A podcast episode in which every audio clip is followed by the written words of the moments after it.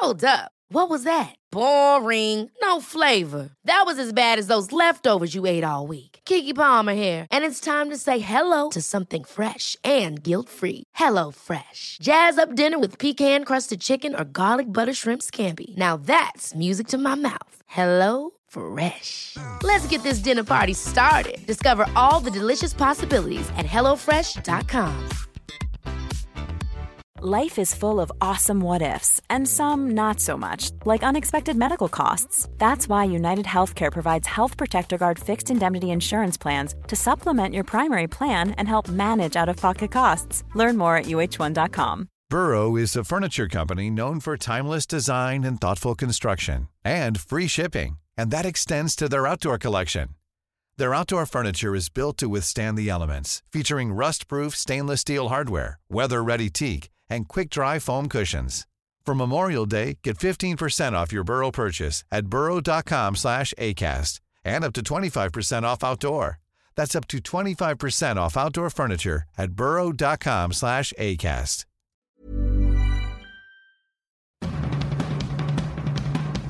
Hi, I'm Ethan Suplee. Welcome to American Glutton. Outside of acting, my two favorite things to do are diet and eat. I have a very complicated relationship with food, and on this podcast, we're going to talk about all of it. Food as entertainment, food as sport, food as fuel. I'll talk to experts and the average person, just like you and me. I hate to ask you to do anything, but if you're enjoying the show, please take a moment to like, subscribe, rate, review, all of the above on whatever app you're getting it from. Today on the show, I'm talking to Stephen Mowry. He is a professional mixed martial artist fighting for Bellator. You can find him on Instagram at Tall Steve Fights People. Steve Mowry, welcome to the American Glutton Podcast. We're here. We're American. We're gluttonous. yes, I'm psyched to have you, dude. Um, to give a little preamble, you are a professional mixed martial arts fighter. You fight for Bellator, and you, we were talking, and you had some questions, and and I said, let's make this a podcast. So, hit me with your questions. What are your questions?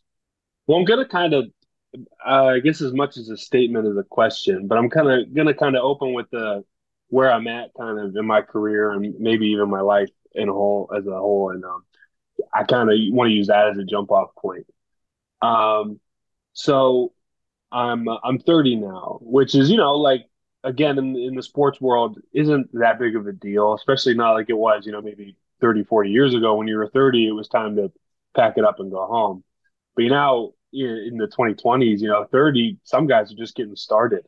I remember reading a thing that was like the median age of a top 10 heavyweight was like 34 so it's like hey i might i might just be getting into my prime you know? Um so i mean i've seen my my fair share of success but um i'm also at a point in my career too where i'm uh i don't know if lamenting is the right word but i'm kind of looking back on some habits that i had that that just don't stick anymore. So for instance i've noticed that my body can't do the things on the the day in the day out that it used to be able to do. And what i mean is that um in regards to my out of training habits, my recovery habits, my eating habits, uh, I got away with a lot. Maybe it was genetics, maybe it was, it could have been anything. But the fact of the matter is, uh, you know, when I was 20 years old, I could work at the bar till two in the morning. I could stop by Taco Bell, go home and sleep for four hours, wake up and spar five rounds.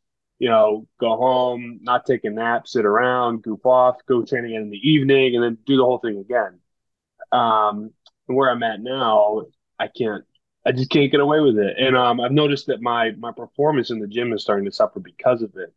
So I really made it a point to uh, about three years ago start thinking about okay, like maybe maybe if I just cut out all the the the junk and the shit that I've been eating, things will start to get better. And I think for where I was at in my life, whatever three years ago, that was enough of an adjustment. Um, but here I am again, kind of looking in the mirror, looking at my habits, seeing how my body is.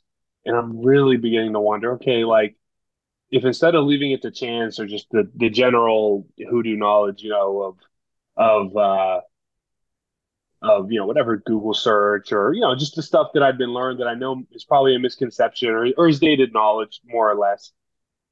I wonder how much of it is a thing where it's like, okay, well, if I really nailed this down, what what are my apps? What's my what's my absolute ceiling if my diet is working for me? You know, so like I really feel like I have the best coaching staff. I really feel like I have the best training partners.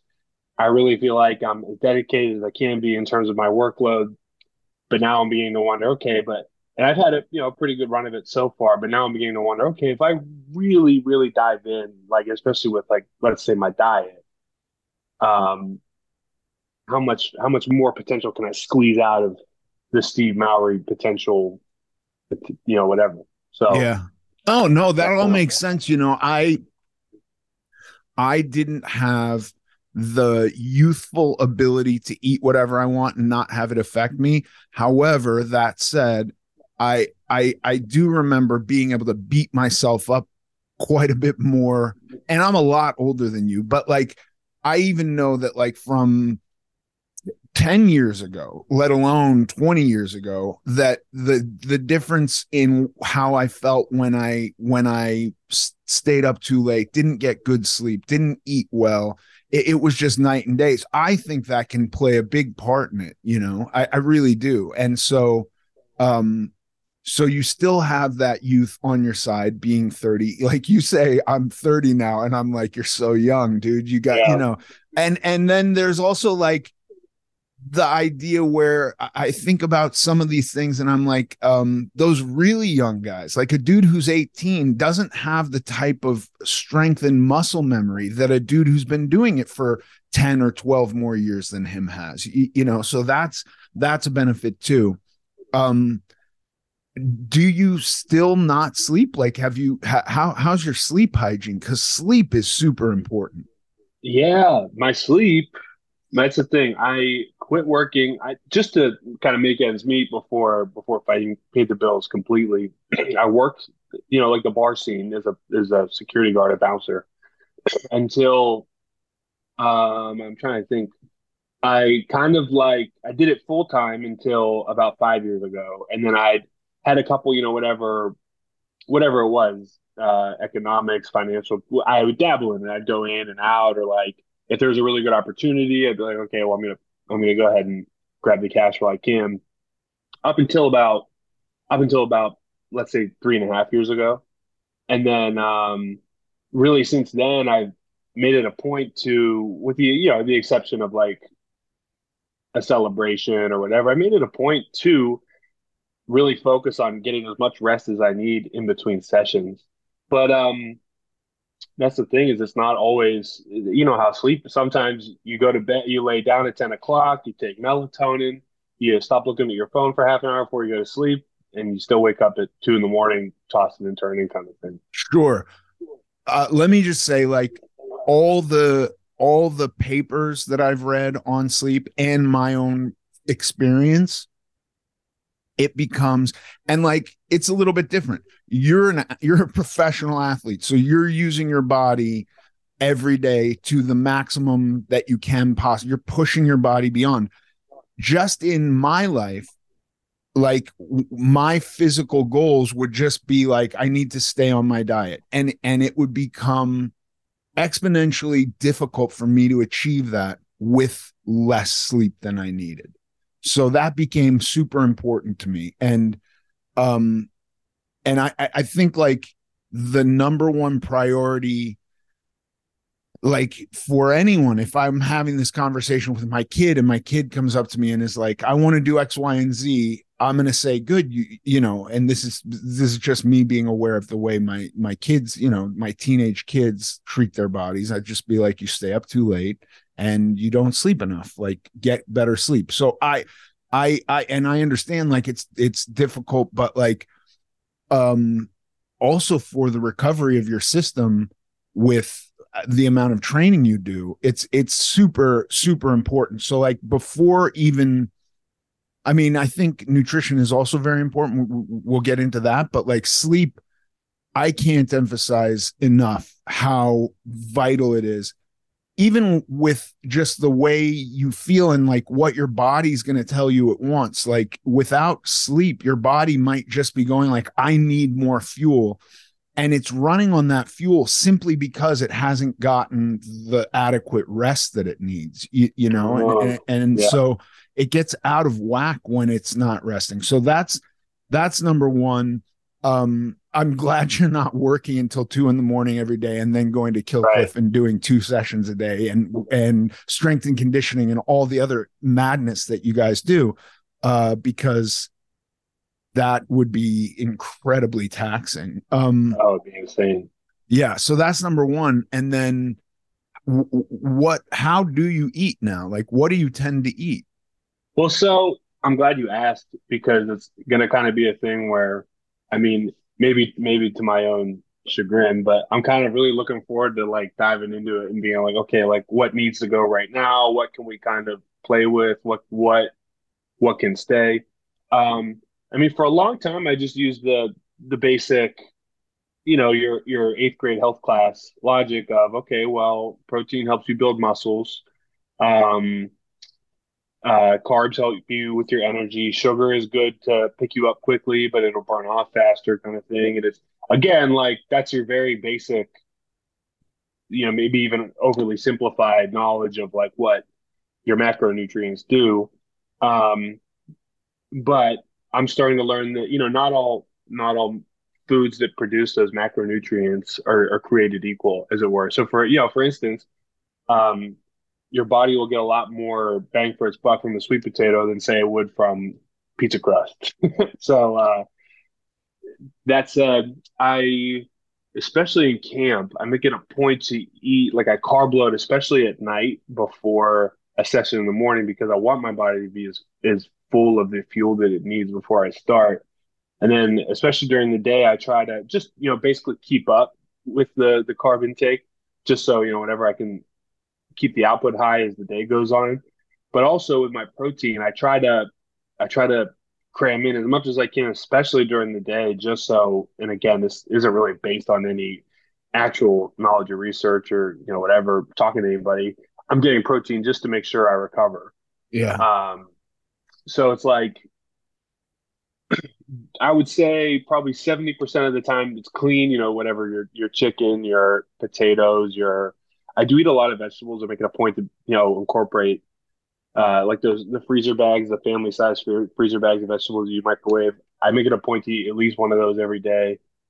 Um, even if it's just to you know keep me regular kind of thing. Sure. but um, uh, I'm trying to think. But you know, the other thirty percent of the time, it could be something as innocent as like three cups of yogurt, but then admittedly sometimes it'll be, yeah, fuck it, you know, I'm not trying anymore. I'm gonna have ice cream. Yeah. That I mean, look, and and again, like I have I have a different set of issues than whatever you're dealing with. I'm not a peak athlete who's who's using my body in the same way. I want something very specific out of my body that I have to work very focused on. So I think in that we share commonality. But like for me, I think I think it's I think it would be impossible to say like you should never have ice cream, right? Yeah. Like that just doesn't seem realistic to me. But I but I also think like I would really really limit that. And I I say that only because when I eat ice cream, I don't feel great afterwards, you know? And so I would be looking more for foods that I'm feeling energized from and I'm feeling like I'm not getting some kind of a, a hangover, a delayed, uh, mucky, yucky feeling from. Um, and I don't know why, like uh, fast acting carbs, I can have those in the gym and I'm fine. Like in the middle of a workout or in the middle of a long cardio session, if I drank a Gatorade, I would be totally fine. I wouldn't. There would be no spillover of of uh, lethargy caused by that if I have that right before I go to bed, like to your point, not not all carbs are created the same. I don't exactly know what's chemically happening other than when you strip the fiber away, I know it's hitting your system a lot faster. Mm-hmm. And so if I have something like that before bed, I wake up with less energy.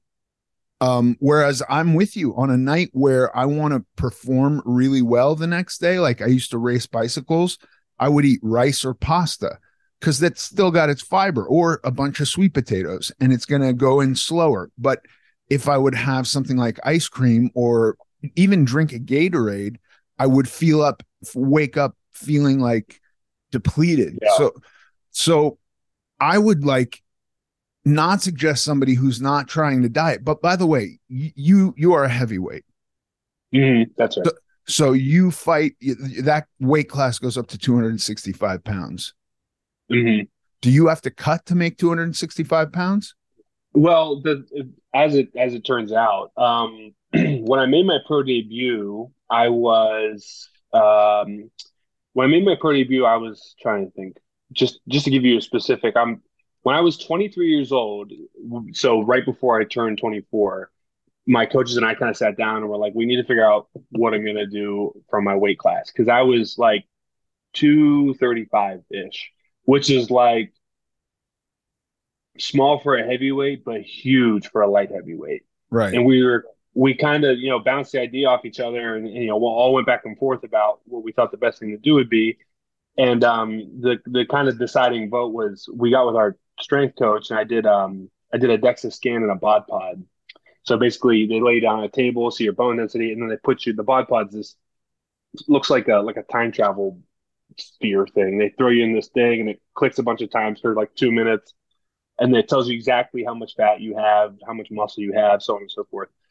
And my coach told me at the time I was really lean. He said, uh, "Yeah, so if you even if you were zero percent body fat, you would still be 218, which is you know to make 205, let's say zero percent body fat, You'd have to lose muscle. 13 pounds of just let's say water, and it's like okay, we we're talking about getting into a fist fight against elite competition with no fat and no water with less than a day to bounce back. It's like okay, well now we're now we're not we're not totally being that, that we're talking about optimal performance. It's like okay well maybe not. And then uh so now we're talking about whatever seven years ago my body's changed substantially. I've really filled filled out my frame kind of thing. Back then i was walking around like i said 235 was like big. Now i'm like just under 260 and yeah i mean who knows maybe in five years it'll be a conversation where it's like okay now i do have to cut weight or you know really monitor what what goes in kind of thing what i do on the day to day But so you So- don't have to. None of this is for a cut. no no thank That's God. amazing. That yeah, that's Yeah. amazing because if you're really just looking for performance, like I, I I would think any of this uh, becomes more complicated with a cut, you know, or thinking about having to lose weight. Like um most other weight classes doesn't matter what they are from light heavyweight on down they're all cutting something Mhm. and then well and then just just to kind of like give you a little bit more context even um a good friend of ours demarcus jackson when i when i met him he fought at 155 and jesus I can remember- Christ.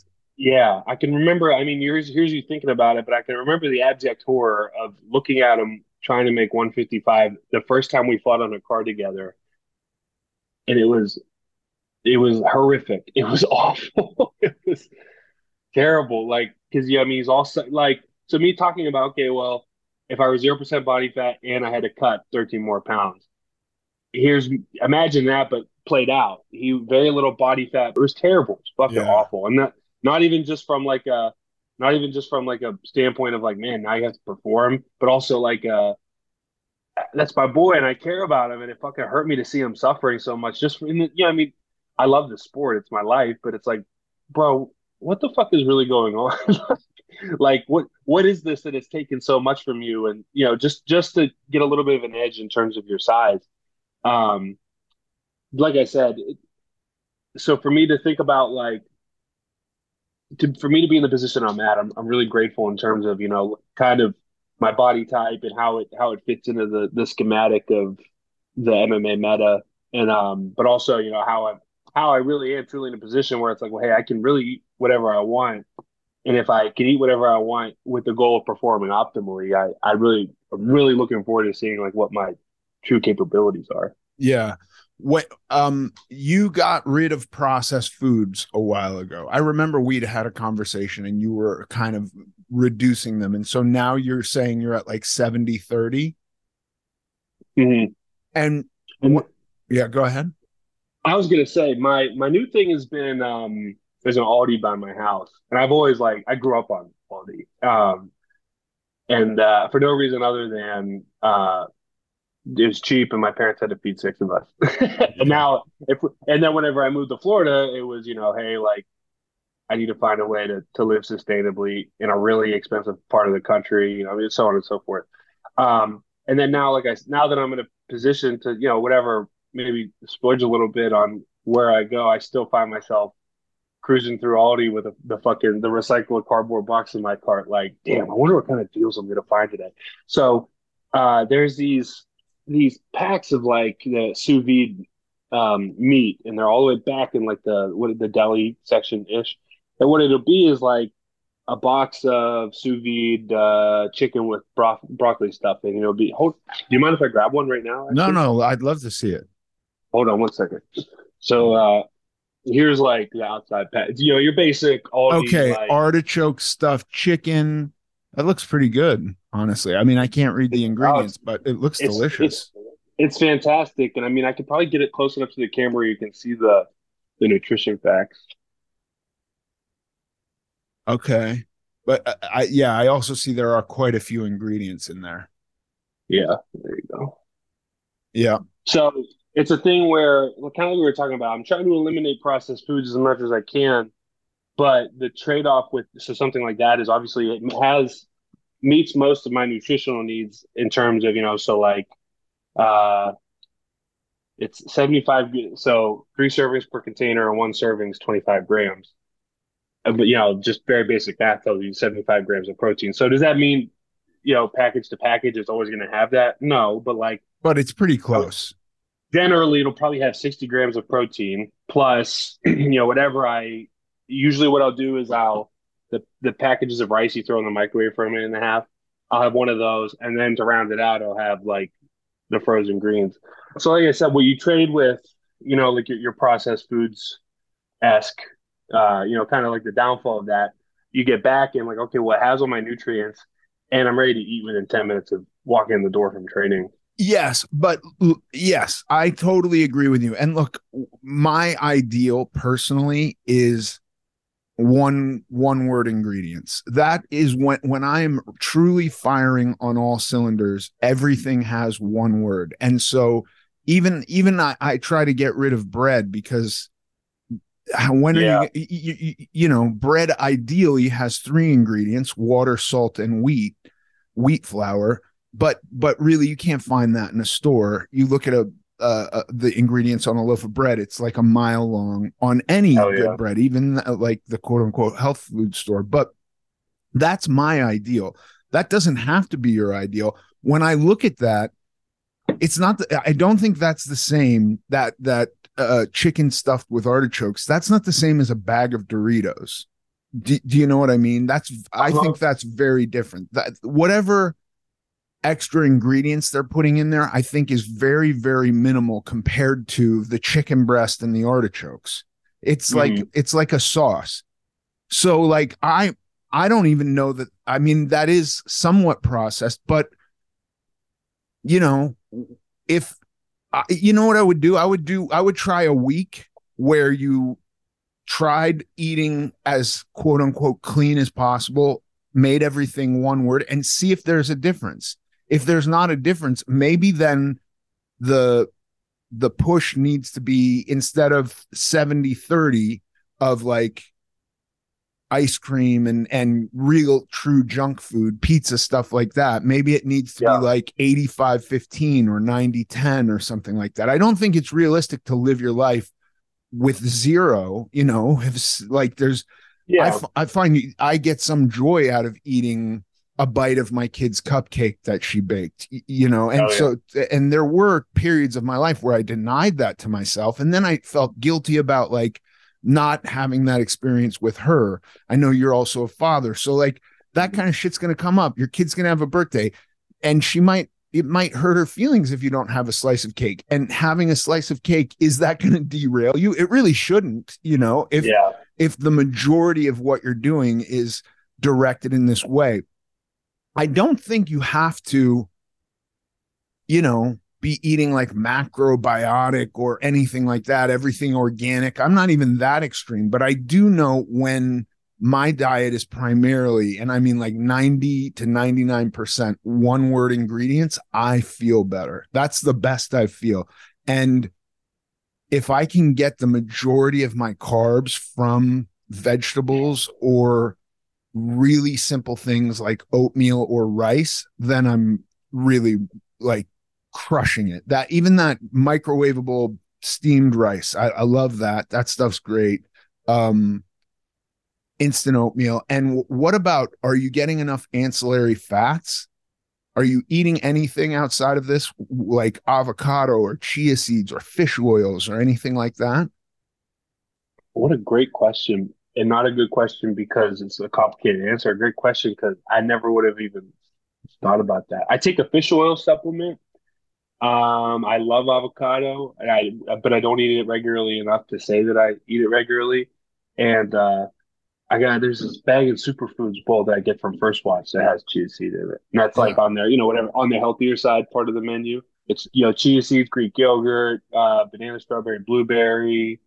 Um, usually some kind of like fruit syrup shit that they put in there, but I mean, all things that I like. I just I really don't know enough about them to like how or how to incorporate them. Yeah, so uh, it's it's an odd question because I think the majority of America is um uh getting plenty of fat right? There's fat in almost everything. And, and, the way we tend to think about foods nowadays because carbs have been so demonized is we think about carbs and protein. And in most of your protein there's also fat. So I'm sure you're getting you're, you're very clearly because you're alive getting enough fat to to exist. Because fat whereas carbs are not strictly needed to live you don't have to eat carbs your body can turn protein into glucose um, fat is necessary if you strip fat from a diet people start dying like i know the reason the the inuits um, up in further north america consume mammals is because when they were eating only fish, it was there was no fat and they they were dying yeah. for you know the protein's great at turning Freezing into glucose. Right. Yeah, but they needed that fat, so they started eating whales and seals and stuff like that, and that, that's now a big part of their diet. So that fat is necessary. The only thing I would think about is a lot of uh, the fats from meats are going to be omega 6s and you're going to want to get some omega 3s as a supplement like do you use olive oil on anything um, avocados are a great source of omega 3s fish do you eat much fish? Th- those have omega 3s those are i make it a rule to use olive oil when i eat. Uh, especially because at first just i like the taste of it. Yeah. um, but especially now it's uh, it's just kind of stuck. And it's been a thing where you remember like 10 years ago i remember the paradigm being you know obviously ignore fats as much as you can blah blah blah but i did remember hearing somewhere in there that like okay yeah you need some for your for your joints to function properly and so on and so forth so i kind of stuck to olive oil as like my main my main that was the first thing that i called bullshit on whenever i heard it in terms of general nutrition wisdom was hey man if it, if it makes my joints work better i'm gonna fucking eat it and then it you know it was a, and it, a thing where like I heard it at a time too, where I'm like, yeah, bro, I'm, I'm not really worried about being fat. Thanks. Like, you know, and then now, now as I'm older, I'm kind of like, not even as an I, I told you so, so much as it is like, uh, oh, good. Like, I'm glad, yeah. it, I'm glad it stuck it out, you know? Right. We made it through that mm. phase. Yeah. I, I can't wait oil. to see what's next. We've got the vegans on one side, we got the carnivores on the other. I can't wait to see what the next craze is. You know what I mean? It's going to be like eat only cardboard yeah, fuck yeah. Well, I was watching. Um, have you ever seen the Wired interviews where it's like it'll be somebody sitting in front of like a, a whiteboard that has the Google search bar, and it'll have their name, and then they pull off a piece of paper and it has the question, like the most searched questions about whatever. I was watching one with um, Seth MacFarlane last night, and one of his was Seth MacFarlane a vegan? So he peeled the thing back and he's like, you know, like I've almost entirely eliminated meat and I'm, you know, moving closer and closer and closer to like veganism. He's like, but you know, late night Taco Bell is what gets him the run sometimes. And I was like, man, fuck. Like, I was like shaking my head hearing that because I was like, it's almost like, yeah, I've removed dairy entire dairy from my my diet entirely, but you know, uh, fucking going to Cold Stone Creamery still gets me. It's like, yeah, okay, man, fuck. that's that's about as bad as yeah, you're killing animals at that point, yeah. intentionally killing animals. Exactly. It's like, man, like it's not, and then it's like, okay, well, look, like the one thing keeping you from veganism is like the worst fucking thing you can right. eat. Like, yeah, it's just it's not even not to take anything away from them. Good for if veganism, you know, whatever. If that's your moral and philosophical stance on, uh, you, you know, whatever the end game of eating a living thing, that's fine. It's just it's like, okay, bro, like Taco Bell, that's what's keeping that's, like it's right. Just, it's just funny. It's it's for somebody as smart and intellectual as Seth Rogen or Seth MacFarlane. It's like, okay, damn. yeah, no, no, it's crazy. I'm uh I'm sober. Just heroin's getting in the way of it. You you know, yeah. it's like. It's like just my dealer lives three blocks down the street. It's like right. It's yeah. hard to walk by his house every day and not pick up a bag. and not, okay. and not want to not not to knock on the door. Like, what what are we really talking about now? right. Exactly. Um, yeah, Jesus, Taco Bell. I haven't eaten Taco Bell in so many years. It's crazy. I'm not. I'm not. I'm in no way demonizing people who eat Taco Bell. One because you know, I I do fall into the the fast food trap. I would say like more often than I'd like to admit. Um, but and even like you to go back to kind of what you were saying, it's like until I get to a point where like let like I said, maybe three years from now I'll be walking around at like 275, and it's like okay, well I do have to be mindful of of what goes in. Um, and until that time, I am going to be somebody that's like, you know what, I don't have practice in the morning, and my kids are so like a good a good example would be like like three weeks ago, um, before I signed the fight that I'm I have coming up, we were coming back from my stepson had a, a band concert, right? So he went with his dad back to their house, and we were on our way home. So we're 20 minutes late for my kids, uh, my kids' own bedtime. We still had to go home. We still had to do bath time, still had to read a book. We still had all that in the way, and she hadn't even eaten dinner yet. So right. like, so we're like, okay, let's just stop somewhere. And then in the drive-through, I was like, okay, what? Do, like now I have to go home, do all that, and make food for myself. In that instance, it was like, I'm not saying that like this is a good excuse, but for me, it was like, okay, the the trade-off of like, okay, adding another hour onto all that other shit that I have to do, or just like eating something really quick while I'm here. I end up getting like chicken nuggets or something stupid like that obviously it's like you know what? Like i'm not a fucking robot. I'm gonna have 10 chicken nuggets. Like yeah. and then, no, I, and then I'll, I'll, I'll, eat a protein shake to i'll drink a protein shake to like round it all out kind of thing. I've been at so many levels of the extreme here. And there was a point in time where i talked about mcdonald's openly to my kids when they were very young 15 years ago and i would say this that place is poison it is poison. We don't eat that. It is poison. And then we found ourselves uh, on a ski trip, and my wife and older kids actually ski, and and some of the younger ones do too. The youngest does not ski, but but at the time, I think my kids were like five and three, the younger kids, and I don't ski, so I was really watching them. And at one point, they had to eat or they turned into gremlins. And we went to the yeah. the ski place. I don't know what any of this shit's called because I hate skiing, but like where people go up the mountain and they've also got like food and stuff like that. And it was just so crowded and such a madhouse. I was like, forget this. Let's go into the town and eat in the town. We went into the town. All the restaurants there were full. And then there was a McDonald's that was like mostly empty. And I pulled in and I was like, we're going to eat lunch here. And they started crying, saying, why do you want to poison us? And, and I had to go, you know, it's okay that we have it once in a while, kids. And they were like, no, you're trying to poison us. Yeah. Why are you poisoning? And so I just think either, I think the excess where people are eating that every day is probably really not good for you. And then never eating it, if it's something yeah. you like, I think that's probably not good for you too because it because one dose of McDonald's is not actually poison. You, you know what I mean? The other thing I wanted to talk about with um reference to processed foods, like there was a reason why after the first iteration of Wonder Bread, which is all designed for shelf life, right? Like mm-hmm.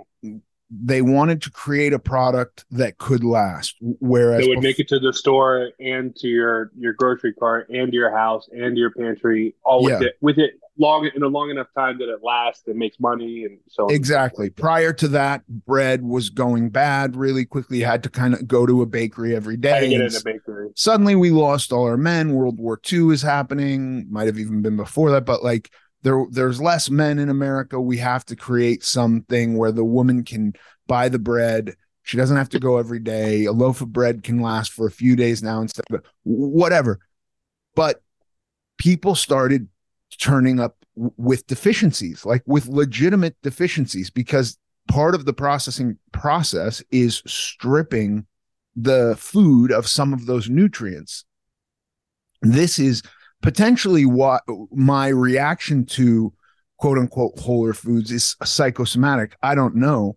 But I know that when I'm eating something processed, it's also missing some of whatever it was in its natural state had some of those mm-hmm. micronutrients and i have no fucking idea all the micronutrients like um i know uh stan efferding has a, a, a really interesting diet where he gets really specific with micronutrients. And there's even apps where you can like plug in everything you're eating plug in you can like even do blood work and send it in and, and it will tell you all the micro i don't I, I don't do that. But i will say this. When i'm feeling fatigued or run down in a way that I shouldn't be, I increase my whole foods, I increase my vegetable intake, and I tend to feel better. I don't really want to be taking vitamins. I don't totally trust vitamins. Number one. Number two, like I've never taken a vitamin and felt better. I've never felt anything but fluorescent pee. And that's yeah. weird, you know, like that doesn't seem natural to me either. So I noticed that when when I'm getting hopefully most of the micronutrients from the food that I'm eating. My body is just reacting better. That's another reason that I try to go with like one word ingredients. Like like I'm glad you're eating a bag of of veggies a day. That's probably very beneficial. Um I don't know if the the amount of processing that's happening to that chicken, that sous vide chicken with stuffed with artichokes is uh-huh. removing anything. I have no idea if it's removing anything versus eating a breast of chicken and chopping up a, an artichoke and stuffing it in there, which would then have two ingredients. Right. I mean, so, funnily enough, I a long time ago, uh, my friend's dad and I were talking about, um, we're talking about the Bible. We're talking about how like the character, especially you know the Old Testament, you know the the um, the Talmud characters would live to, you know, canonically would live to be 300, 400 years. and he was like, and you know why that is, right? and again, like, I consider myself to be a Christian now, and back then I did too. But I was like, I'd be the first to tell you, like, dude, I really think a lot of that is. We, I really feel like their age isn't the operative theme in the story. It just right. so happens to be, you know, like, uh, you know, the, yeah, Buddha hiding under the seven hooded snake isn't an operative part of Hinduism. You know, it just so happens that that's part of the mythos. Anyway, he and I were talking. He's like, you know why they live so long, live so long, Steve, was the food had more nutrients back then. And I was like, what the fuck are you talking about? Like high school, Steve was like, was I was just so blown. I mean, part of it's because I was in high school. When you're in high school, you think you know everything, but I definitely was like, bro, what the fuck are you talking about? And then now as I get older, I learn more and more. They're like, okay, yeah, like you know, we, there might have been nutrients that have been lost to food over time because they didn't have the the proper uh, agricultural techniques. You know, I mean, whatever. It's just funny how like like you were saying before about olive oil. There's a there was a time when it was like you need to remove fats, you need to eliminate carbs, this and that. Now it's like sweet potatoes are like America's darling vegetable or what you yeah. know your darling non meat. It's just funny how like things come and go. to the before ebbs and I- flows the ebbs and flows are wild i firmly believe we're probably nutrient deficient and i also believe that the way medicine works is like we go deficient in something it produces a chemical to counter that which then has a side effect which requires another chemical and we get into this loop. And so we are seeing for the first time a decrease in lifespan in average lifespan which is kind of scary. And like i think i think nutrition does play a part in that. I don't i I- would never say like well processed food is killing everyone. I, I think that's too much a general statement but i do think it plays a part. Oh, for sure. And then it, again, to like kind of round out round out the processed food versus non-processed foods thing. The conversation we had about processed foods, I remember, came off the heels of me being like in the middle of a camp and like I felt like shit all the time and like whatever. And just to kind of like pat myself on the back and say, hey, hey, everything's. I was stressed out. I had a big fight coming up. I was just just to kind of like remind myself that hey, look, you're a human and that's okay. I went to Dairy Queen, ate chicken tenders and French fries, and I went to I went to sparring the next day and had like the best day I'd had the whole camp. yeah So at a time when I was like, I should be fucking tired and worn out. Why is it that Dairy Queen kind of pulled me out of it? And I can't I can't remember specifically, you know, word for word what you'd said, but you'd said something along the lines of like you yeah you were probably your glucose needed picked up and the French fries probably had just the right amount of like you know whatever. And then I pulled Greg aside, the wrestling coach, who you know is a in terms of credentials probably the most credentialed competitor we have uh, as a he's coach. a fucking badass yeah Oh, he's a he's a stud. He like one of the best called wrestlers of all time. And uh, I talked to him about it. I think I was waiting for like one of the two of you to tell me like you're a fucking idiot and you shouldn't have done that. But you both you kind of obviously gave me the yeah, dude, like fucking be a human sometimes. And then Greg was more the type that like Greg was more the type that like somebody who's who's familiar with high achieving performers and athletes was was able to say, yeah, dude, look, if you can do it, then fucking do it. Like yeah what's really holding you back. And it, not to say like, hey, you should test the limits of your potential by eating like shit and seeing how good you can do. More just to say like, look, like not he's not trying to take away from anybody's performance. I think more what he's saying is like, look, dude, like if you can live a little bit in between being a, a fucking athlete, you should probably do that and as much because there are people who can't, you know. yeah And I was, and I, I, was like, I oh. think that, that that's a good point. You know, you, you go back to like the 30s and 40s and look at some of the images of the Tour de France. The Tour de France is like one of the most brutal things a human being can do to their bodies. It's it's mm-hmm. a 3000 mile race in the course of 3 weeks. You're going over 100 miles a day and you're going at race speed and and half of it's up mountains. It's awful. Like it's brutal horrible. and, yeah. and and their nutrition used to be a can of coke and a snickers bar. That was an energy drink and like a bar. There were no power bars. There were no Clif bars and, a, and, and a cigarette and a cigarette whenever you stop taking piss. yeah they i mean there was a time I'm- where they believed I'm the, only the smoke joking, opened yeah. no they they thought the smoke opened their lungs um and so they would smoke cigarettes. Totally. No they they all smoked. You could see them riding their bikes and smoking at the same time like madness. Yeah, but I I think there's something to today when when you talk about guys being in their prime at 34, like the top 10 dudes are all in their prime and they're all in in that range. Like there's a reason that this isn't just a sport for people until they're 25. There and and Yeah. and this is true for a lot of sports, right? Like 30 years old, you're not done with pretty much maybe football. Like, but that's like But even getting even that's changing now too, though. right. Even that they're they're getting longer and longer and we are getting smarter and smarter about nutrition. I don't think that other than floyd mayweather and who fucking knows what's true with that guy? Like that guy could be on some macrobiotic diet behind the scenes and eating burger king but i think in society today we see a guy eating burger king eh, or whatever you know i know he's got this alleged terrible diet and we think that's the entirety of it because some guy got a picture of him eating Burger King. But like he's also got, you know, 10,000 other meals a year that we're not privy to. And because we Uh-huh. saw that one, then we make up the story that that's what he's eating. I doubt that a lot of top professionals, athletes, are subsisting largely on junk food. I just don't think that's real, you know? Mhm. And then more to the point, I think Floyd Mayweather How would you like to look five years younger? In a clinical study, people that had volume added with Juvederm Voluma XC in the cheeks perceived themselves as looking five years younger at six months after treatment. Look younger, feel like you. Add volume for lift and contour in the cheeks with Juvederm Voluma XC. Reverse signs of aging by adding volume to smooth laugh lines with Juvederm Vollure XC.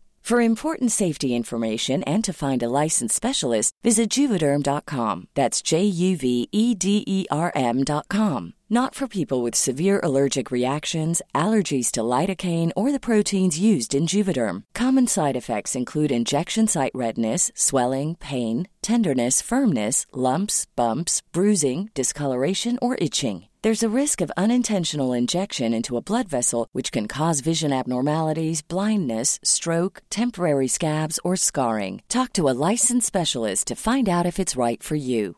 Even when we're on a budget, we still deserve nice things. Quince is a place to scoop up stunning high-end goods for 50 to 80% less than similar brands. They have buttery soft cashmere sweaters starting at $50, luxurious Italian leather bags, and so much more. Plus, Quince only works with factories that use safe, ethical, and responsible manufacturing. Get the high-end goods you'll love without the high price tag with Quince. Go to quince.com slash style for free shipping and 365-day returns. Mom deserves better than a drugstore card. This Mother's Day, surprise her with a truly special personalized card from Moonpig. Add your favorite photos, a heartfelt message, and we'll even mail it for you the same day, all for just $5. From mom to grandma, we have something to celebrate every mom in your life. Every mom deserves a Moonpig card. Get 50% off your first card at moonpig.com. Moonpig.com. Floyd Mayweather is that's an interesting like example that's endemic of the Floyd Mayweather machine. And without making this the Floyd Mayweather fan cast, he's so good at what makes people want to watch Floyd Mayweather is they're just waiting for him to fuck it all up. You know what I mean? I mean, I'm, that's what- I'm rooting for that every time. And that exactly. And the thing is that, especially about Floyd Mayweather, is he figured that out and he figured it out 15, 20 years ago. Yeah. And kind of the best what, what makes what makes that, you know, probably probably a little bit different um than than it would from say like your average Joe is like some people probably need to go to therapy about it. And yeah, who knows? Floyd Mayweather probably has a great therapist. But um the point is that Floyd Mayweather not only found a way to to thrive and live off that that negative energy, but like monetized it. And there's a you know there's a reason why people buy his fucking pay per views, and it's because like you know for the same reason he he did a an episode you know an all access where he's talking about how like I see these motherfuckers out here training every day. I don't even need to do that. Just six weeks before the fight, I'm good. You cannot tell me that the best fucking boxer of this generation trains two or three times a day for six weeks. Like I just don't believe it. And then the I don't believe is it either. That's what I'm saying. I think it's a. Uh, I think he's like a. He's doing a version of WWF. I think. Of course, and that that's what I'm saying is so like I'm not saying that this sideways ass picture of somebody seeing him at a at a Burger King was staged. What I'm saying is that like Floyd Mayweather wants you to see exactly what Floyd Mayweather wants you to see, so you fucking hate him even more for it, and so that you, man, I can't wait. I heard he only trained five and a half weeks for this fight because he got the flu, so he's definitely gonna gas out this time. Yeah. And then he goes, he beats up your favorite fighter who's three class, three weight classes above him. Who trains? Who trains 11 months a year? Who eats Yeah. perfectly? Who does everything right? But Floyd doesn't have to do any of that. He eats Burger King. He never trained. Like it. I like the story too because it's entertaining. It's all entertaining, hell but like yeah. I don't think it's that real. No, it's I just And, and if it is, by the way, if it is, he's an anomaly. Yes, he's the and it again. It's like okay, then I'm glad I I'm glad I don't like him because he's he's this anomaly. But I think more to the more kind of where I'm at in my head is that it's like, man, good for you for for being a guy that trains 11 and a half months out of the year and then like even whenever you're not really training, you're taking care of your body still, probably doing the right things. And you fucking find a way to make fun of make the guys feel like shit for training and make people fucking hate you for making fun of those guys, you know. Um, I want to say we were talking about so like medicine and well vitamins. I was reading this thing where it was the study done through I can't fucking remember who, and it's this is something that happens all too often. People love the quotes. They did a study, which the most broad scope. Who did what? A, a what? You know. Yeah. I read a thing where it was like magnesium coupled with therapy outperformed SSRIs as a, uh, as a effective form of, of antidepressant treatment. Uh, it was like outperformed SSRIs in therapy like aggressively, like smoked it. And you know, I mean, the common misconception is that like the common conception is that you know, like obviously, if somebody's if you're feeling sad and the only thing that's going to keep you from killing yourself is you know an antidepressant, then by all means, please hop on an antidepressant. But I think the message there is that like with the changing of the times and the whatever, it's we're also eager to jump on the one thing that'll be a quick fix. Yeah. You know, whenever like maybe a little bit of like I don't want to say a little bit of research, but just a little bit of like savvy and a little bit of like being there to figure it out and willing to step out of your out of yourself really is like you can go on real- yeah you can go on pubmed where they publish all these papers and you can find uh, really ad nauseum examples of magnesium therapy exercise outperforming ssris now like i'm not an anti ssri guy but i yeah, would say like means. right I, I believe people do should do what they need to do. I think that anybody who's got you know there's one version of depression where it's like you're so depressed you can't even lift the phone to go to the doctors to get the ssri mm-hmm. right? Like but if you've got the the gumption and tenacity to go like i'm having a hard time i need help. Like there is a lot you can do to that has been scientifically proven to help with the exact same symptoms that doesn't even require a doctor. And and the first one is exercise. Exercise has been shown to markedly Oh, yeah. reduce depression. And then yeah magnesium and therapy has been shown to markedly reduce depression. And so like i i i don't suffer from that. I do however take magnesium not not as regularly as my wife would like but i do. That is one of the few pills i'm willing to swallow is magnesium. Yeah.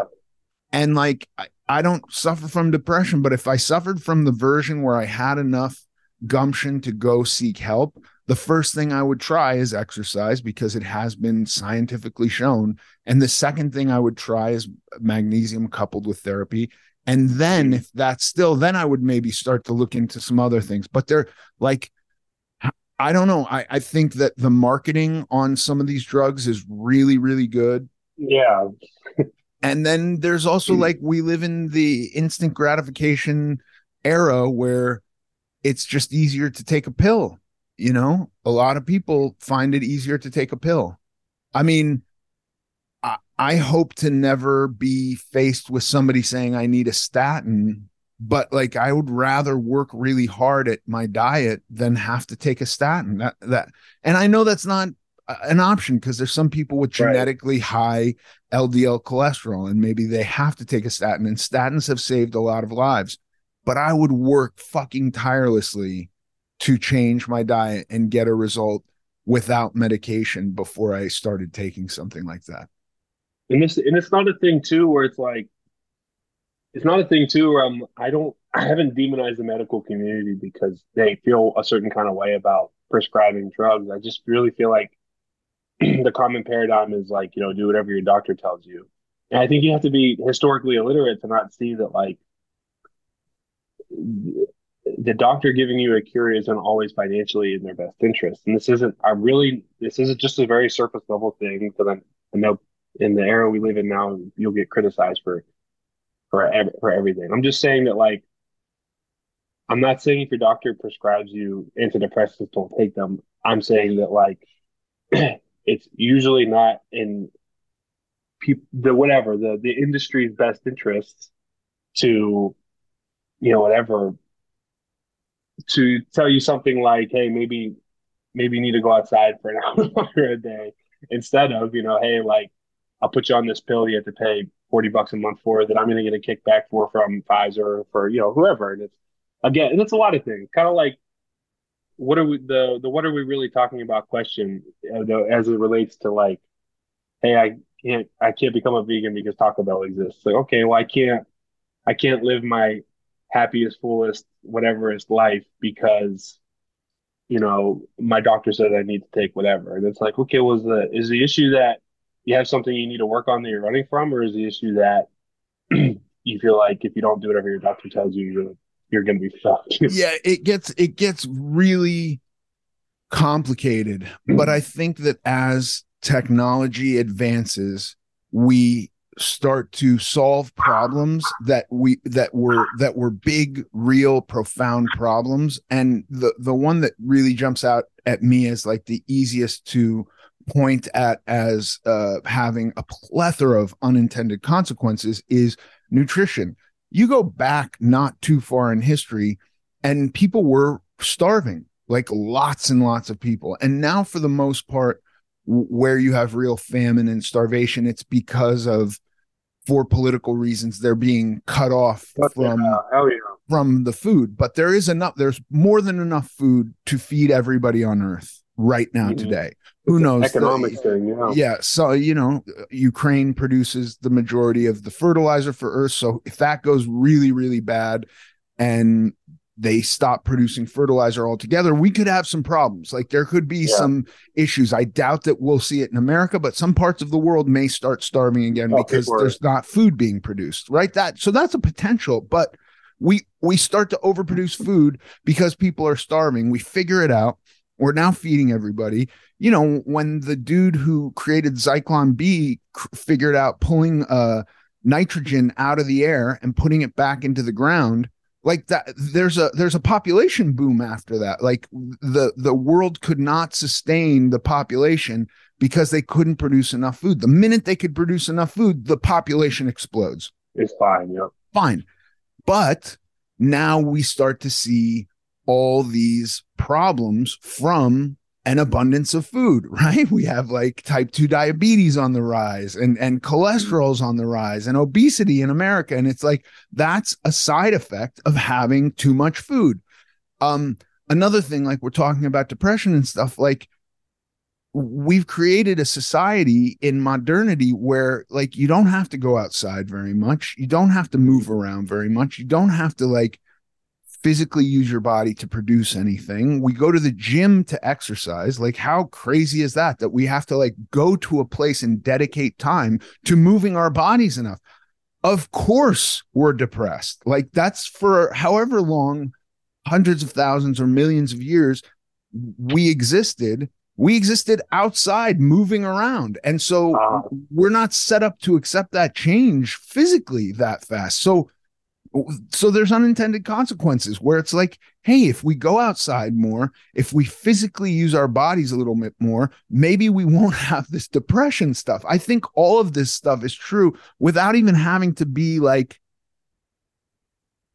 there i don't think there's some evil conspiracy. I just think it's like let's yeah. solve this problem. Like let's figure out how to make work easier. Who doesn't want work to be easier? Imagine if somebody told you your job could be a lot easier of course, you want your job to be. I want all of my jobs to be easier, and then the, everybody's job is easier, and we have unintended consequences. And it's just like all of it. There's you, you can't know that when you take away some of these problems, you get other problems that you weren't thinking about. I watched. uh I just finished Outliers by Malcolm Gladwell, and I went back and watched his. uh and watched his his podcast he did with Theo Von, and it was interesting how they some uh, the recurring theme I think in the the current like zeitgeist is people's internet persona versus their their actual persona, their who they are actually as a human being. And um, yeah, I mean the the common misconception is I don't want to say misconception. The, the current understanding of it is that like uh, this person hasn't been punched in the mouth for saying something rude in, in real life. And I mean, right. I think I don't. That might be true, but Malcolm Gladwell said it really well whenever he said like social media is a social media is an impersonal medium, just uh, parading as a or masquerading as a uh, as a personal medium.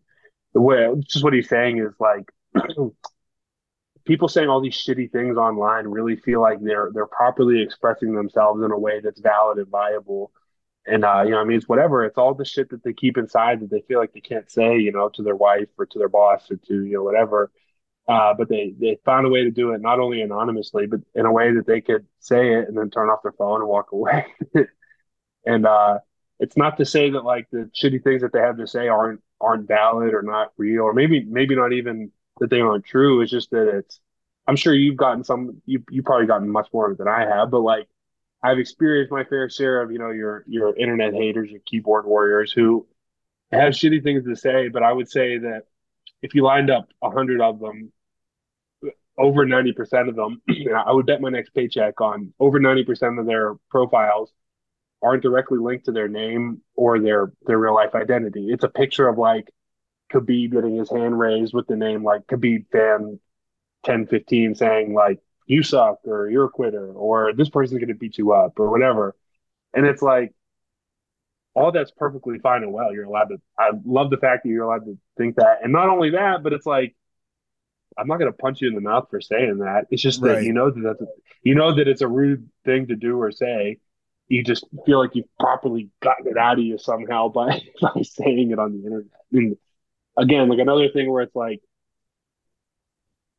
maybe in a the real the real issue here is that it's like this person hasn't found a real true proper way to express themselves in a way that they feel validated and heard and uh, maybe even properly engaged uh, until they found the, the fucking internet which yeah. is again like I, I don't know about you like but in in almost every experience I have with another person, I have lots of thoughts. I have so many thoughts, and they're all being filtered through lots Sometimes of filters. yeah, for sure. But like, I could think 10 different things. I'm not going to say 10 different things. I'm certainly not going to pick the meanest one. Fuck yeah. But I have mean thoughts. I don't know a, a, person who doesn't have mean thoughts. Some people are better at filtering filtering them than others, but I find that in real life encounters, there is usually some filter happening. I think the internet is a a bizarre thing where we've all just plugged our ids into a mainframe and some people enjoy expressing their basest most judgmental mean yeah which is like not how i use the internet. It's it doesn't feel good to me but it doesn't feel good to me in real life. And that's you know I've occasionally run into rude people in real life too, or obnoxious yeah. people, or people who I go like, that guy's not filtering anything. What I'm hearing out of him, he's not having other thoughts. These are just, it's the first thought and he's going with it. And it's like, I don't want to be around that guy so much. You know, I, I like people who communicate in a more thoughtful manner than that. Um, but yeah, the, the internet, it's again, unintended consequences, you know, and now we have like, the worst divide in the country that we've had in my lifetime. I don't remember it ever being like, you know, the Bloods versus the Crips politically. It's like fucking chaos out there. Yeah. I remember as a kid hearing my dad was a big Bush guy. And now that I'm an adult and I'm properly educated, I would say I'm not a big Bush guy. but I couldn't tell you I couldn't tell you in, with a clear conscience that I would have been a big um I forgot who his opponents were. John Kerry and uh, Al Gore. I probably wouldn't have been or Al Gore guys either. but I remember it's probably maybe my my dad's competitive personality was just his need to like get under people's skin about being a Bush guy, and I think I think that um, I'm not trying to say everybody was scared of my dad, but what I am trying to say is okay, like I think about my dad in context. He was 6'5, 250 pounds, in really good shape. I mean, like just just that. Okay, it was probably intimidating. People probably didn't feel like whatever they were up to snuff. But it was also a thing where this is in this is its own theory, but it's like he maybe he wasn't properly conditioned to express himself in a way, or maybe he was conditioned to express himself in this way, and that like he got some weird sick gratification out of being a Bush guy, and it was like, okay, dude, like I get that you I get that you resonate with a lot of the maybe the, right leaning whatever, but at the end of the day, like, are you really this hardcore about Bush because you want people to vote about him, or are you just right. happy everybody's so pissed off about it? The same thing with the Trump is obviously in the current the the current political landscape is the the the the the the leading paradigm, whatever. Yeah. But but but again, it's like it's its own thing too, where it's like do people the people who are fucking rude, and because I'm I'm with you there, I'm, especially working in the bar, it's like mixed with you throw alcohol into the equation and everything goes. But it's like I do wonder what people have been, what do people get introduced to, or what, what gets conditioned enough? What do they feel they've gotten enough positive reinforcement for acting like a fucking dickhead to make them think that their behavior in this instance is going to get them what they want? And again, maybe it's a thing where it's like maybe they know they're not going to get what they want. They would just feel better if they were an asshole to somebody. And then usually I'm the least common denominator in a public setting. Like, okay, here's a guy that works here. He's not really allowed to do anything to me anyway. I'm just going to be an asshole to him. Kind of right. Yeah. But, but, but at the end of the day, like, if you're trying to get more chairs for your table, I could tell you firsthand that, like, even if I'm not allowed to give you more chairs for your table, I'll probably give you more chairs for your table if you say please and thank you. Right. Yeah. Right. But I think some people want the reaction that's also they want that. They yeah. want to know they pissed off, and they want to know they said something shitty to the big guy who works at the bar. You know. Yeah. And, then, and if they were thinking the clearly, it has nothing to do with the chairs. Yeah. Oh yeah. In the first three, first two or three days of the work week, that you know whatever that that's what puts all the piss and vinegar in their balls is hey i said something mean to the guy at the bar this weekend and i'm going to see him this weekend too and i'm going to make him get me ice or something like that yeah yeah yeah yeah yeah um all right back to nutrition where are we at yeah but um, we're talking about. I meant to. I'm really glad you brought it back. We could have gone off that forever. Uh, ancillary fats. I'd like to really. When you say ancillary, I'm assuming you mean just like. Well, like you, are, are okay.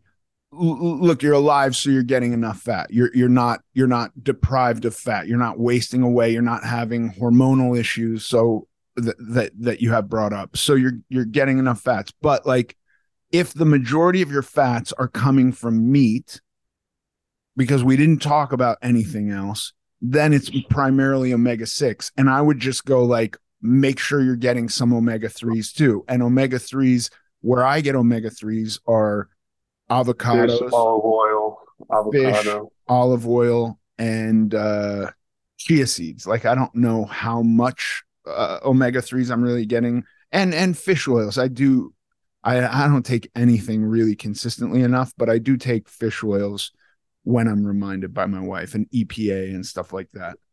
Yeah, I have a I put myself on a cocktail of uh different like vitamin supplements as it were. And I mean I'm usually pretty consistent about it, but it is a thing where maybe maybe being paranoid, but I do kind of wonder like, okay, is there any anything big that I feel like I'm missing? And I like I'm at the point now where I don't feel like I am, but yeah. I I, I mean like the only thing I could say because you're you're not overweight. You're not struggling like that. The only thing i could say is the the feeling that i've gotten where i've gone from eating even clean processed food which is like a version of what i think you're doing to mm-hmm. single word ingredients i've noticed a difference. I, I just yeah. have. So i would i would suggest trying that out maybe seeing if you could spike your omega 3s a little bit and see if you get anything out of that and um and then i think also like a lot of nutrition i think has to be a work in progress for some time. You know what i mean? Like i think it's one thing to go like i need to lose 10 pounds in the next 3 weeks.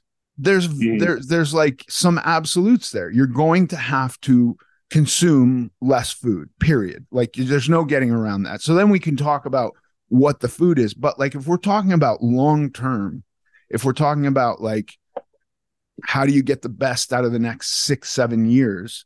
I think that you might have to tinker with it a little bit and try stuff sure. out and see how you feel and go like, oh, that's really working. I'm I felt great this week. And like I think there is something to whatever you were doing leading up to eating fries and chicken and and chicken strips that made you feel yeah. great maybe you were deprived of something leading up to that maybe you weren't eating enough at night you know and and yeah you do work out 5 days a week first thing in the morning that's like a, a lot and then in the afternoon too so like you got to oh. refuel for the afternoon also I got it. So while we're talking about it, I'm really interested to hear what you have to say how long maybe maybe this would be the soundbite for the what for the YouTube clip or whatever the the TikTok short. Um, how long would you give yourself before you pump the brakes on the I need to give this more time and put the gas on something needs to change like I need to start adding something else. How long do you think that would be?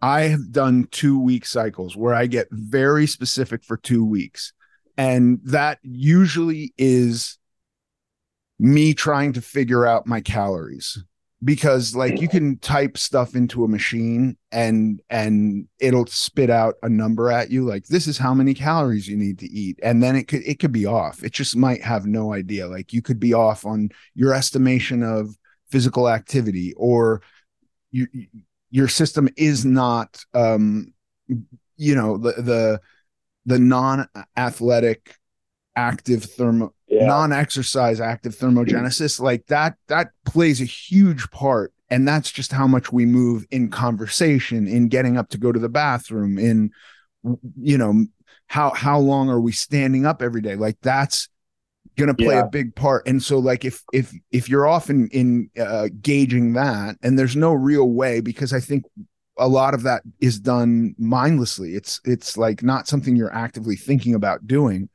um that can throw it off. So when I'm usually trying to figure stuff out, like I would almost treat it like an elimination diet. Like I think elimination diets have a point, especially for people with like legitimate autoimmune disease.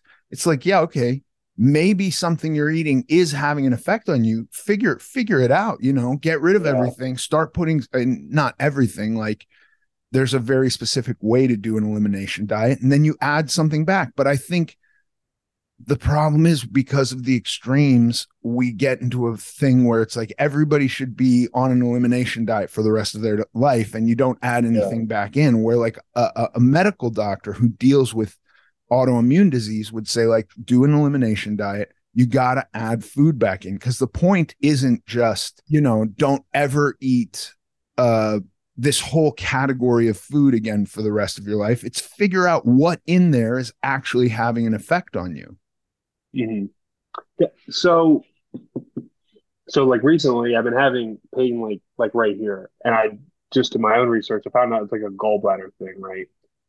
Um, do you have like a specific way that you would suss out like other than like if you were to do an elimination diet and you were to start from like a bare bones kind of deal what what are the foods that you would immediately say okay well this needs to stay like this is like not non-negotiable, but like you knew that you needed to keep it. What are the nutrients that like your your key nutrients, your key foods you would keep in the in the the your Rolodex, as it were. Your like this is always going to be part of your your diet, and then this is whatever outside of these is when you would start branching out. Okay, maybe I'll try to incorporate this again. Maybe I'll try to incorporate this again. Yeah, I would if if I was doing an elimination diet, it would be leafy greens and protein uh, for two weeks.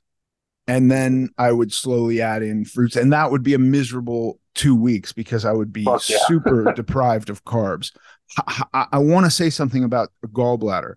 Um, strangely enough, because your gallbladder is dealing with bile and and dissolving fats, um, a low fat diet can actually produce a bad effect on your gallbladder if you have gallstones. I've had my gallbladder removed, but I've looked into gallbladders quite a bit.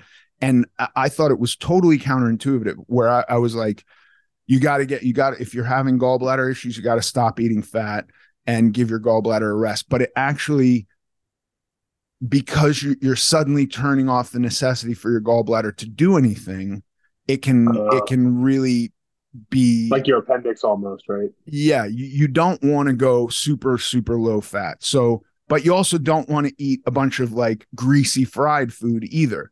Sure. So you want to be very moderate still, but not, you know, my first um base thought w- when I was having gallbladder problems was I'll just stop eating fat. Not the right thing to do because you can actually turn on a gallbladder attack by doing that. Um Yep. So go so if, if moderate. if I were going to keep eating but wanted to stay moderate, you'd stay so stay with like the your avocados, for instance. There. that I, I I might chill out on the avocados for two weeks, two weeks, but then I would add them Yeah. back in uh, for two weeks. If I was doing an elimination diet, I would go leafy greens and and meat. Uh, you know, not only ribeyes, not only chicken breast. With I'm going to the two extremes that I can think of. Not only Right. super fatty and not only super lean, but like try to have a moderate mix. And I would eat nothing processed, no hot dogs, no sausage, no salami, nothing like that Okay. and then I, and then Yeah. I would start adding foods back in, but I would add them in and really let myself like really be checking in with myself like I had this today did I have any reaction from it and you might need 3 weeks if you're still feeling crummy after 2 weeks you might need another week you want to start to feel normal again you know what I mean you're not you shouldn't be Yeah. starving yourself So if I wanted to, let's say, let's say it's the end of the day that it's you're winding down. You know, you got to eat one more thing. You don't want to be, you don't want to be sick from overeating, but you know you do have to squeeze in one more meal, right? Well, what would you say you pack in there? So let's say it's the day before sparring for me, right? And I'm thinking, okay, well, I want to perform well tomorrow, but I don't want to feel like shit right now for, you know, muscling down another full meal. and that you don't sense? you don't eat any dairy at all like you wouldn't eat a zero fat greek yogurt or even you could Oh, probably eat Oh, yeah, 5% greek yogurt yeah yeah. so uh, greek yogurt's got a ton of protein and then for you i would put a banana in it or something like that or a bunch of berries and that's what i would eat at night Uh, you know because it, it kind of satisfies any like desserty kind of vibe you might have if you need a full meal right before you go to bed, eat a full meal. But like Greek yogurt is pretty damn easy to get in. And and if you add some berries to it, it's also sweet. Hell yeah. Okay. That of course I wouldn't do if I was doing an elimination diet. But I don't know that you need to do an elimination diet. Yeah, no, and then again, it's like if you told me to go out in my fucking driveway and, and eat, you know, pieces of asphalt, I would do it. If you, but if I knew I was going to get the most out of like, if you're like, hey, look, Steve, your body's going to break down that asphalt, and you're going to feel great, and I did it, I'd be like, man, fuck, I guess I got to order some asphalt. No, no, But- dude, listen, you're 260 pounds. You're 6 Mhm. foot five. You need to eat a lot of food. You're not trying to lose weight. And and you are in a in a situation where like I don't want to say you can eat whatever you want because clearly you're trying to dial in your nutrition. Oh yeah, But like if you wanted to have a meal right before you go to bed and it was like chicken and a sweet potato and some broccoli, you could do that. If you want to have something that's quicker and lighter, you could have a yogurt and some berries. You don't have to do that every night, but I I agree. I I wouldn't if I were you be going to bed on an empty stomach ever when I'm training as hard as you do the next day, first thing in the morning. I would be eating Yeah. something. I would be drinking a casein protein shake. I'd probably even if I was you be putting a little almond butter in it or something. I myself who who has to like really restrict my um consumption so that I don't gain weight, I drink casein protein powder and water. This is not the same case as you. And so and you're also doing a hell of a lot more exercise every day than I am. So like I wouldn't get into restricting yourself at all from a from a volume point. I also don't want to say all this and have you gain 30 pounds, you know what I mean? And have to cut for your Yeah. next fight. Like there's these are all the considerations I'm having. Yeah, and and give you some perspective too, it's like to give you some perspective, it is a thing too for me where it's like the end goal is always uh, performance, right? And that that looks like a lot of different things, you know. So like I'm not a bodybuilder, but I like to think physique wise, I got the lucky end of the spectrum, genetics wise. But then, you know, I mean, the the one of the consensus greatest of all time heavyweights was Fedor, and while you know he he wasn't like a total schlub kiss, he did not have the physique of like a, a Greek god at all, and he was a badass, and he was a stud. And then especially when he was like when he was at like his peak, you know, the mid the mid to the mid two thousands to like the early teens, you know, or whatever. It was like again, he had he had a tummy and he he was probably walking around at 18, 20% body fat somewhere in there. But like he was fast and he was explosive and he hit hard and he was heavy on top and all things that so to give you some perspective, let's say like let's say I found a diet where I always was like always just at my peak, but I gained, you know, whatever, let's say 20 pounds and I had to really start doing an actual weight cut a la, you know, uh, some of the your your more typical weight cut.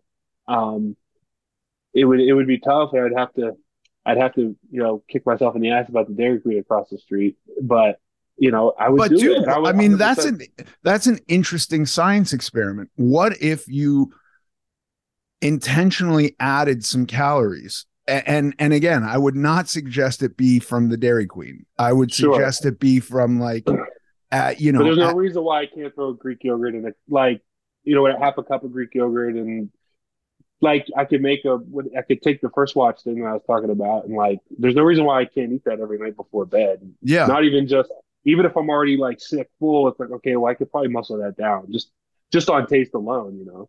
Right. I mean, I I would I would mess around and try that.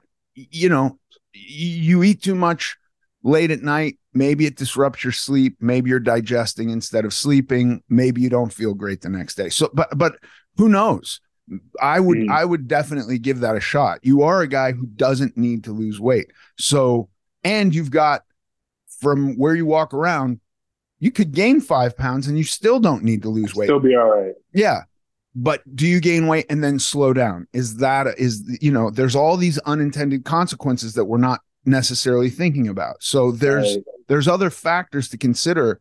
Um, but I wouldn't be restrictive at all. I would be if I was you, I would be making sure you still want to hit you still want to get enough protein, but you don't need to eat really probably more than especially if you're not in a caloric deficit at all, you don't need to probably eat more than 200, 225 grams of protein a day. The rest of your carbs can be fats and carbohydrate. The rest of your calories can be fats and carbohydrates. So, um, fuck around with a little more fat and see how you feel. Make sure you're getting enough carbs to to perform the way you need to perform. Like I would re- really be playing with this if I were you, just to see like if I if I increase my carbs from where they're at now, do I Planning for your next trip? Elevate your travel style with Quince. Quince has all the jet-setting essentials you'll want for your next getaway, like European linen, premium luggage options, buttery soft Italian leather bags, and so much more. And is all priced at 50 to 80% less than similar brands. Plus, Quince only works with factories that use safe and ethical manufacturing practices. Pack your bags with high-quality essentials you'll be wearing for vacations to come with Quince. Go to quince.com slash pack for free shipping and 365-day returns. Mom deserves better than a drugstore card. This Mother's Day, surprise her with a truly special personalized card from Moonpig. Add your favorite photos, a heartfelt message, and we'll even mail it for you the same day, all for just $5. From mom to grandma, we have something to celebrate every mom in your life. Every mom deserves a Moonpig card. Get 50% off your first card at moonpig.com. Moonpig.com. Planning for your next trip? Elevate your travel style with Quince. Quince has all the jet setting essentials you'll want for your next getaway, like European linen, premium luggage options, buttery soft Italian leather bags, and so much more. And is all priced at 50 to 80% less than similar brands. Plus, Quince only works with factories that use safe and ethical manufacturing practices. Pack your bags with high-quality essentials you'll be wearing for vacations to come with Quince. Go to quince.com/pack for free shipping and 365-day returns. Feel better. If I'm getting some of my carbs from rice instead of vegetables and sweet potatoes, do I feel better? Or if I'm eating a ton of sweet potatoes, do I feel better? You, you know what I mean? Like, I think sure. you're in a really interesting spot where you could experiment with yourself a little bit. For sure. And it's also a thing where it's like, I'm kind of, like I said, I'm, I'm not in a point where I can afford to like totally fuck around anymore, but I am at a point where I'm like, I might even still I might even still be headed into the best possible whatever years, not just as a competitor, but like I might still be headed in towards like, wow, I wasn't doing this two years ago, but I'm sure as fuck glad I'm doing it now. You know what I mean? Yeah. I don't think um I think that there's a version of myself where somebody goes, eat whatever you want, and I'm like, great, it's gonna be pizza and cheeseburgers. Like that, I think Yeah. is dead wrong. But like Yeah. The idea of increasing your calories and seeing by a little bit by you know 250 calories a day um uh and have that be from carbs and then have that be from fat and see if you notice a difference on either of those. You know do it for five days in a row on add 250 grams of carbs but not sorry 250 calories worth of carbs every day for five days and see if you notice anything. Then do a week where you're adding 250 calories in fats for a week every day and see if you notice anything. And um i i would really be experimenting. Like i would be very much like trying to dial in all of this stuff. And you know if you if you spent 2 weeks like another interesting thing could be if you spent 2 weeks figuring out like really what your average caloric burn is every day and then sat down and designed basically a rough meal plan for yourself like first spend your protein figure out where you're going to get 225 grams of protein every day. You've got lots of sources to choose from and then like intentionally spend your carbs and your fat and design it in a way where you're like okay i'm going to try this then i'm going to shift around the macros and and see how i feel and and what this is doing to me and how i'm performing that could be a really fun experiment Yeah. what um what are some key things what are some key feelings that I can link to the nutrients I'm missing? Does that make sense? So like if I'm feeling one way, what are what's something I could link to a nutrient that I'm not getting enough of? So I let's would- say I, honestly, I would base it all off of energy. You know how you feel in the gym. You work out twice a day. If you're if you're suddenly getting home and more tired than usual, if you're suddenly more tired in the gym, that that would be what I would link all of it to. Sometimes we can get irritable if we're if we're uh, de- depleted of of nutrients. So that would be the second thing I would start to look at would be irritable. But I I like to look first and foremost at energy. If my energy is low, I can either go like I'm dieting, that's a sign of dieting, and if I'm not dieting, if I'm on maintenance, then I know I'm eating out of whack and I need to like go like uh I've, I've been eating way too few carbs. I need to up my carbs a little bit or even like I need to place them in different times of the day. I need to start placing them after my workout to get me through the rest of the day and do my workout on less carbs. Does that make sense? Totally. So, like, if I were feeling, let's say, lethargic or maybe even irritable, would it be safe to assume I could link that to low carb intake? Well, ir- irritable, you know, um, Yeah, irrit- irritable maybe isn't a good. I could have a. I could be irritable because I got into a fight with my fiance. That's like Yeah, not, not a great jump off. and also fats play a big role in in hormones so that could be an issue you could be having that you know and i don't know enough about the endocrine system to say like what irritable I, I know i'm irritable when i'm hungry and that Uh-huh. and that's as far as i've gotten with my own irritability i haven't really dialed in irritability to i do know that um sometimes if i eat a junk food meal i've got lots of fuel in me and i'm irritable and that's not great um Yeah. fuck steve i have a a conference call at four which is in two No, I took I took way too much of your time anyway. I appreciate you sitting down and talking to me. um brother, I love this. I actually think like let's do some of this or don't, and let's just can we do this again in a month and and have a check gonna, in? I was gonna I was gonna say maybe I'll if if you're open to this, I don't want to presume. Maybe what I can start doing is keeping track of when I'm meeting and check in with you. I would love that. I would love Yeah. that. And we could either do short segments over time or let's just do another episode in a month and see how it's going. Absolutely. That's a good idea. It'll be really cool to, I'm really looking forward to, for myself, I'm really looking forward to kind of like, again, like I said, optimal performance is the end goal. So if I look like, if I look like, uh, Ethan Suplee, uh, a la American History X, you know, Not good. um, We've we've failed. yeah, but well, if I look like that, but I'm knocking people the fuck out or like, I'm Yeah, unstoppable, maybe it doesn't matter. it. Yeah, exactly. it. Yeah. Exactly. Or, or or if I look like Ethan Suplee right now looks like, but I'm performing like shit, it's like kind of like I'm really excited to see kind of Me too. what real attention looks like. But thank you so much for your time. Thank you, brother. I really appreciate it. Yeah, man. Thank you so much, brother. And now for the Q&A. Today, Christy has a question for you. Hi, Christy. Christy says, Hi, Ethan. Do you have any new fun recipes you want to share, or products you're using, or things you're liking that might inspire someone bored with their own cooking? Maybe that someone is me. Thanks so much. You know, Christy, I've been loving tahini lately. And like, you know, honestly, when I think about tahini from like a, a Mediterranean grill, I think like, I, I don't know if I want to eat that. It's probably full of fat. The way I make it is I get one of those like, I go to like the quote unquote health food store and I get one of those non processed jars of tahini, which is just ground up sesame seeds, where you can see the separation of the oil.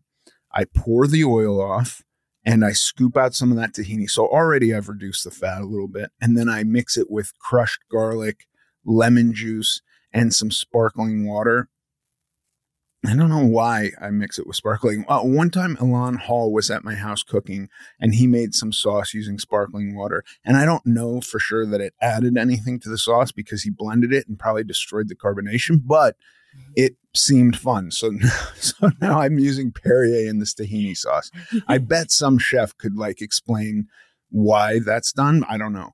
Um, and so that's been exciting for me. It has more fat than if I didn't have the sesame paste in it, but it's not as fat as like it, it doesn't have as much fat as what you know when you get tahini in a in a real um like a Lebanese restaurant. It's got olive oil. They're not pouring that sesame oil off of it, so it, that would have more fat. This is pretty low fat tahini, and I can put that on just about anything and be super super happy with it. Mm. I love that. I love this question because you know, uh, I, you know how you can just get very when you're trying to, even if you're cooking along. Cooking's the wrong word, but even if you're humming along on your plan, you can get in a little bit of a rut. So. Yeah, I mean, I, I've talked to friends where they're like, yeah, I get bored and I start having a bite of my son's chicken nuggets that he's eating. And then, you know, so this is good. I love it. Okay, tahini sauce. One other thing is I started cooking my chicken breast differently. You know, it's not this is not super exciting. Like it's still a chicken breast, but for a long time when I was meal prepping, I would just boil a bunch of chicken breasts and I had a way that I did that where they stayed pretty juicy. And I never really like to cook chicken breasts in other ways because they can dry out. So now I take the chicken breast out of the fridge and put it in a warm salt bath for 15 minutes. That brings the chicken breast up to room temperature. Then I put it in a 450 degree oven for 15 minutes, take it out, cover it for a few minutes with like a piece of foil. And those chicken breasts are pretty damn moist and juicy. Mm. So that's my other thing. And then you pour some of that tahini on it, and it's outstanding. Okay, wait, really quick. Salt bath. a warm salt bath. What is that? Just a bowl of warm water that has salt? Yeah, literally. Okay. Just a Okay. bowl of warm water. It's like a brine, but you know, is it really doing I don't know that the salt's getting in there in 15 minutes. Really, I'm adding the salt in case it's getting in there. Mhm. Um you could just do warm water. The point is that you don't want the chicken to be cold because it will take be harder for it to cook. So and you don't want to put it in boiling water. Um just warm water to bring it up to room temperature. Got it. Okay, Yeah. cool. Look at these tips, cooking tips from Ethan. Love it. I love this question. And uh, yeah, thank you for that. I'm going to try your tahini as well. Yeah, so that's. Uh, I mean, I've been I've been putting that on everything. Everything. That's great. Awesome. Well, thank you for that, Ethan. And thank you for the question. Anybody else out there with a question? We'd love to have it. You can email us at AmericanGlutton.net. Thanks for listening to this episode of American Glutton. I'm Ethan Suplee. You can follow us on Instagram at American Glutton Podcast. Sincerely.